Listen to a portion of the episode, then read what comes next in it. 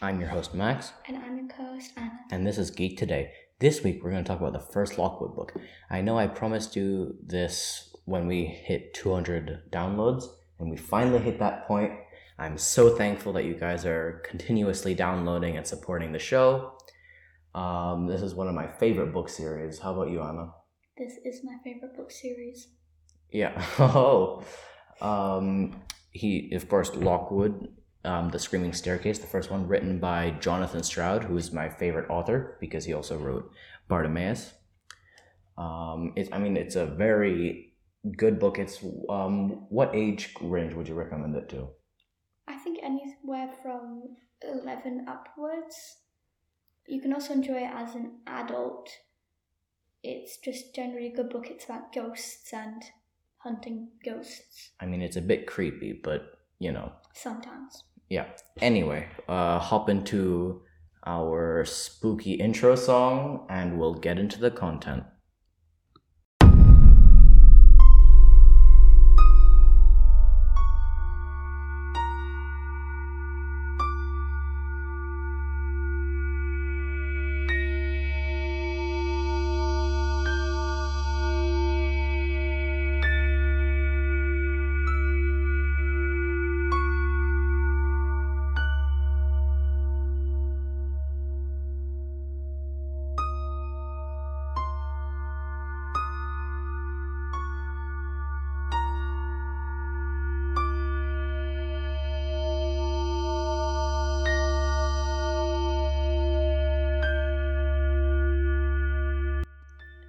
First section we're going to go over is the character or the characters.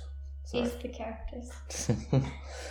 um, so, how about you start with the character that is the point of view character? the main character. It's a girl, for once, in one of these many books, it's a girl. She's described as being brave, but she's one of those main characters that, yes, has a character, but it's not a very strong character, so everybody can sort of relate to her. She's her character I would describe as a human being with feelings. Uh, it's it's not the most complicated character of all. I think Lockwood might be a little complicated, more complicated than Lucy is. Lucy has psychic listening and touch, which means that when she touches something with psychic significance, she can hear sounds from the past. This gets very important in the later books, but we won't spoil anything now. She, well, how she looks, apparently she has a very big nose, or I think it was too hooked. She has pale skin and dark bob, as in cropped short hair. She has dark eyes and has a couple of pimples because she's not supposed to look too attractive as for you to have sympathy for her, I think. Oh, are you just calling the, the listener unattractive? No, I'm just saying that you might feel bad for her rather than if a book says, you know, she was perfect, she had perfect teeth, she had perfect face. Doesn't sound like a very interesting character, does it? I guess. Anyway, uh, let me go on to the character that the book is named after, Lockwood. He's the leader of the ghost um, extermination, the ghost extermination company Agency. agency. I yes, but it's this, it's the it's ghost exterminators. They're the Ghostbusters. Um, and he he has a very like he's a very mysterious character. He's normally he's um, described as nonchalant and very chill, but he's very secretive about his past, which you'll know more about like in the further books. And so I mean, there you- I can't really go much into his character in the first book. He has an obvious death wish. Yes, but I'm saying like the character is not very complex in the first book. No, it just, it's alluding to complexity. We were actually debating who gets to do this character, but Anna really wants to do this character. George! So Anna gets George. The- Uh, describe George. George is fat. That's um That's his Uh, personality. no, but it's quite often alluded to and Alluded to. alluded to. It, it's quite often talked about that he is not the thinnest of people. He also apparently has a very punchable face, which is nice to have. Um, Very smart though. yeah, he is very smart. He's not especially good at psychical investigation. Or But- AKA murdering ghosts. Murdering ghosts. They're already dead, so you can't really murder I them. guess, but but you're still stabby stabbing them. Yes, but can I talk about George? Okay. Thank you. He um, is described in a later book, but this doesn't really matter. That one's described in a later book that he is like a dog. He's very ferocious, and once he gets a piece of information, he will shake it until all the relevant facts come out. It's very Oh, important. It's very important to research um, psychical sites beforehand so you know what sort of ghost you're dealing with, if it's a cluster of ghosts, and how you will best tackle it. So you don't get jump scared Now, like Five Nights at Freddy's we're not talking about video games now. or Slender Man. Slender Man is not Slender Man. I am not amused. Um. Okay. Um. We're gonna now go into the next section, which is the plot of the first book. Um. I'll give you a bit of the background information on the world, and Anna will give you the plot, the actual plot of the first book. I know the actual plot. Of course, we both read the book. We Yeah, read the whole series. I think I remember it better than you did. Probably because you read it more recently than I did. Yeah, but I have a better memory for this sort of stuff. Anyway, um, so it's set in London, but there it's kind of like an alternate reality. to low fantasy alternate reality where there's like ghost outbreaks and ghosts like attack people, but um, only children up to the age of sixteen 16, it starts to fade. You can't see by 20. Yeah. So basically, until 16, you can see ghosts. And that's why basically children are the um, children are the Ghostbusters.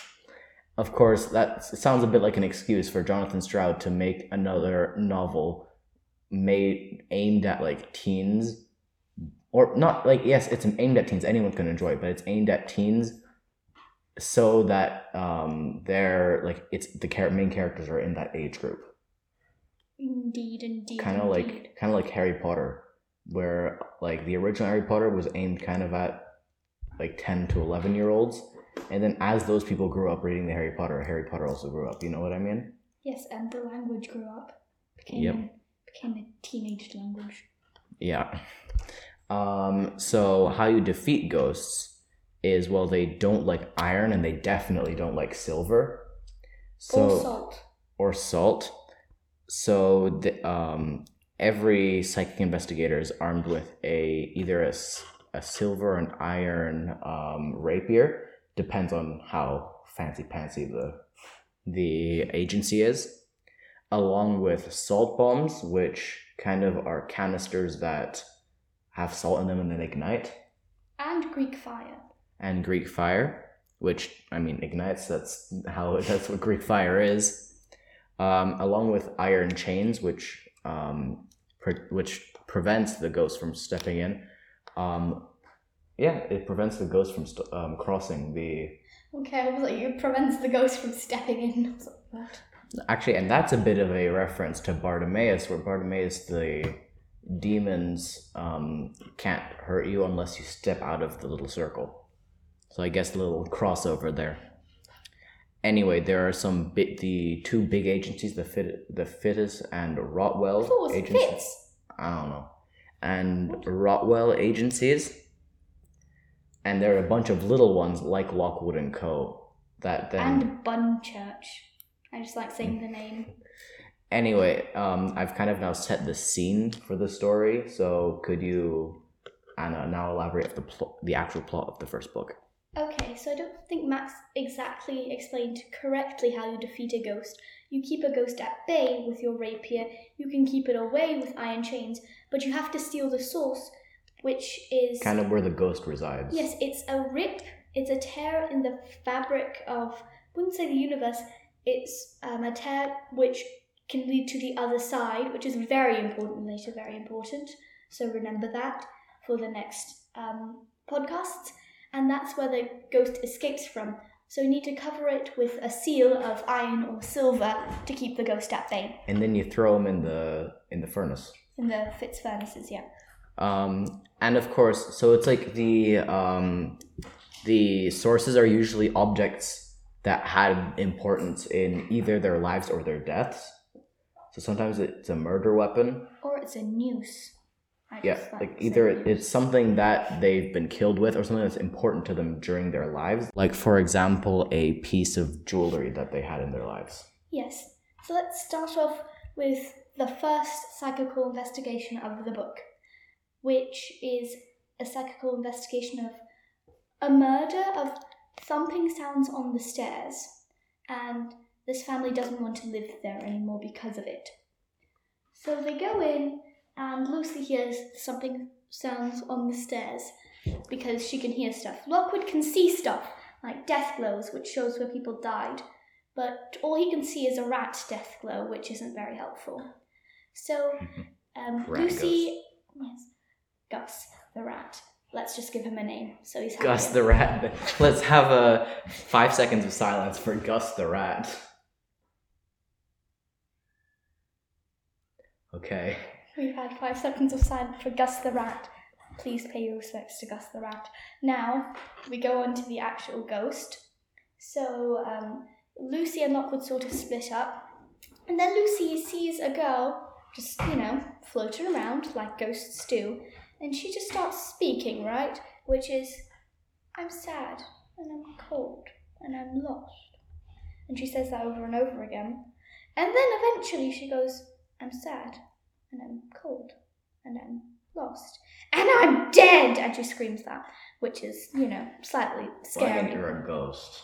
yeah she's, she's sort of unhappy. Um, Most and people don't like Lucy dying, drops her rapier because she seems to be incompetent. Um, then Lockwood swoops in to save the day woohoo and Lucy does not die which is good. Good fun for later. So then they chase the ghost upstairs where um, its source seems to be. So they um, they find a chimney, and Lockwood starts trying to like knock down the chimney, sort of, and the ghost is sort of really mad because they don't want to be locked away in the world of the dead forever. So then, um, eventually, after knocking down some stuff, he pulls out of the chimney the dead body of the girl, which must have been so beautiful and they find a locket, which is of significant importance. But of course, as a reasonable person, Lucy decides to keep the necklace instead of, you know, burning it. But they do uh, manage to put an iron seal on it, and it is kept at bay for a little bit. But for some reason, I think the ghost comes back. This part is a little bit blurry, and Lucy decides to um, throw a canister of Greek fire, which is supposed to only be used outside or in controlled conditions in a house. Not very controlled, controlled conditions there. Wooden house. Wooden house. Uh, the the house combusts with them inside the house. So they like dive roll out a window. yeah, they I dive roll out that. a window and um they sort of fall into a coma. I think. Uh, Concussion, I think. Concussion, coma, whatever happens. Coma. That's just very serious, Anna. Oh, Co concussion, coma, same thing. Well, they, they don't really remember some stuff. Um, and then they reawake. They reawake. Uh, I don't think they're in a hospital, but they return home to where George cooks them. I think like a cake or something. I think that happens. Maybe that's just. Hmm. Is George good at cooking? I forgot. George is the cook of the family, but not very The hygienic. family. Of the, well, the theoretical family. Well, yeah, they do live together. They live together in a house on Portland Row. I forgot the number because I'm, It's like I'm a 23, I dunce. think, yeah, something. something like that, but I'm a dunce and I forgot the number. The next thing that is sort of important is that Mr. Fairfax of Fairfax Irons and Silvers, uh, who makes irons and silvers um, through his company, wants them to um, go to his house, which is the name I forgot. But um, it's being haunted by quite a few ghosts. It's a cluster of ghosts. wow. Gasp! This is a very, very shocking news that he has this this sort of problem going on. Okay, and from now on, we're moving into spoiler territory. So if you don't want to get spoily oilied, like too much in the book, you should probably stop here. Uh, don't forget to download the show. We know where you live if you, and we know whether you downloaded it or not. We'll send a ghost to you. Yeah. Well, Anna, you can continue. So they get they go to the house, and it's apparently this staircase that that is screaming, screaming staircase, staircase that screams. Title there. Um, so yeah, they they sort of traipse around the house for a little bit. They go into a red room which has no red furniture in it, but they realize it's a red room after a while because it starts raining blood, which is wondrous. And um, George, who did some research, realized that there must be some sort of passage because the floor plans don't quite match up. So they end up like pushing through a wall somehow, don't quite remember, and finding themselves in like an old monastery because it used to be a monastery.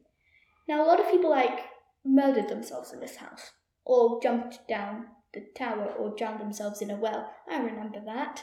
Um, and yeah, they were um, not not living. So there were quite a few ghosts. But moving on to the aforementioned screaming staircase, Wait, they were ghosts and they were not living? That's news. it's it, it really is news. But um, they find this staircase, right? Um, but underground, so it's not the grand staircase that I thought was screaming. And so Lucy um, falls on it because she can do psychical hearing and she has touch, which means when she touches stuff, she hears stuff. And there's just a bunch of like shrieking and unhappy noises, and yeah, it turns out to be the monks of the um, friary who were apparently worshipping illegally. Like maybe they were worshipping. Worshipping illegally? No, but I mean like they might, Since when are there laws about what you're allowed to worship? like you're not allowed to worship Satan Are you sure? in the Middle Ages, Max. They were not. Oh, yeah, true.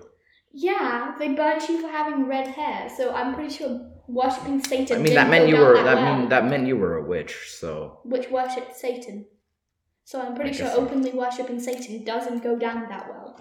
were they worshiping Satan? They though? were they were illegally worshipping something. So just just they were um there were some barons that were not happy about this whole situation. Just worshipping. this worshipping situation. Um, and they went to the monks, give them a nice beat up. Um, a couple of monks died, and the most important monks got, um, you know, like if you don't, if you really don't like like violent, maybe skip the next couple of minutes, or just plug your ears and say la la la because it's not um it's not a pretty thing that happens. So everybody who wants to listen to this is here. Uh, um, they get like their hands tied up, and there's like an ancient well downstairs, and the shrieks are the shrieks of the monks who are going to be thrown into that well to drown and die. You know, like really, what a lovely death. Um, yeah, so that's that's what happens to those monks. And remember Annabelle Ward, who was the ghost whose locket um, Lucy keeps. She um, apparently gets really mad at like this newspaper strip before this whole thing with her and her supposed killer and lover, boyfriend, whatever it was, on it.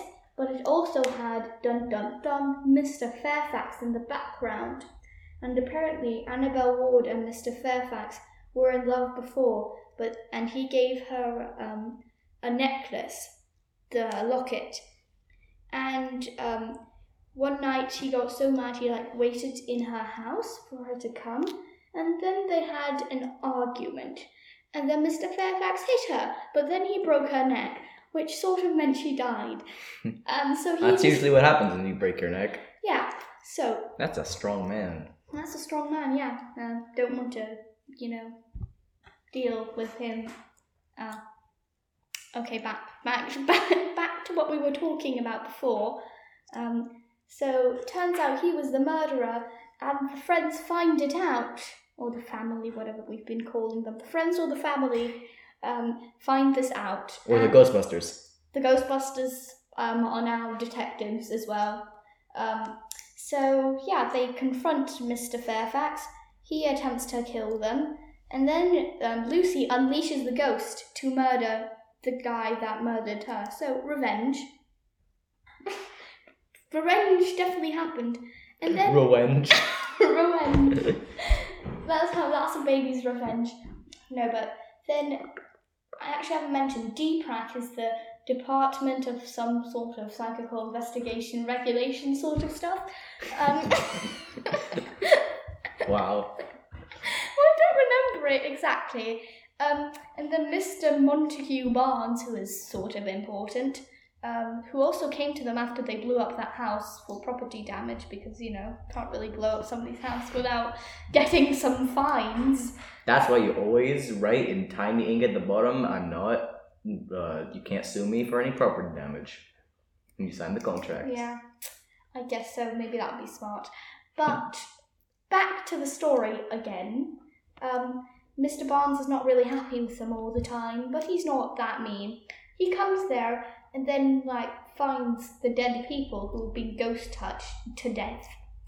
Um, and they say that Mr. Fairfax was like somehow getting in the way of the ghost, and the ghost accidentally killed him, and they were so sorry. So they didn't get charged with like manslaughter. What I guess. Wait, didn't George or like didn't one um, person get ghost touched?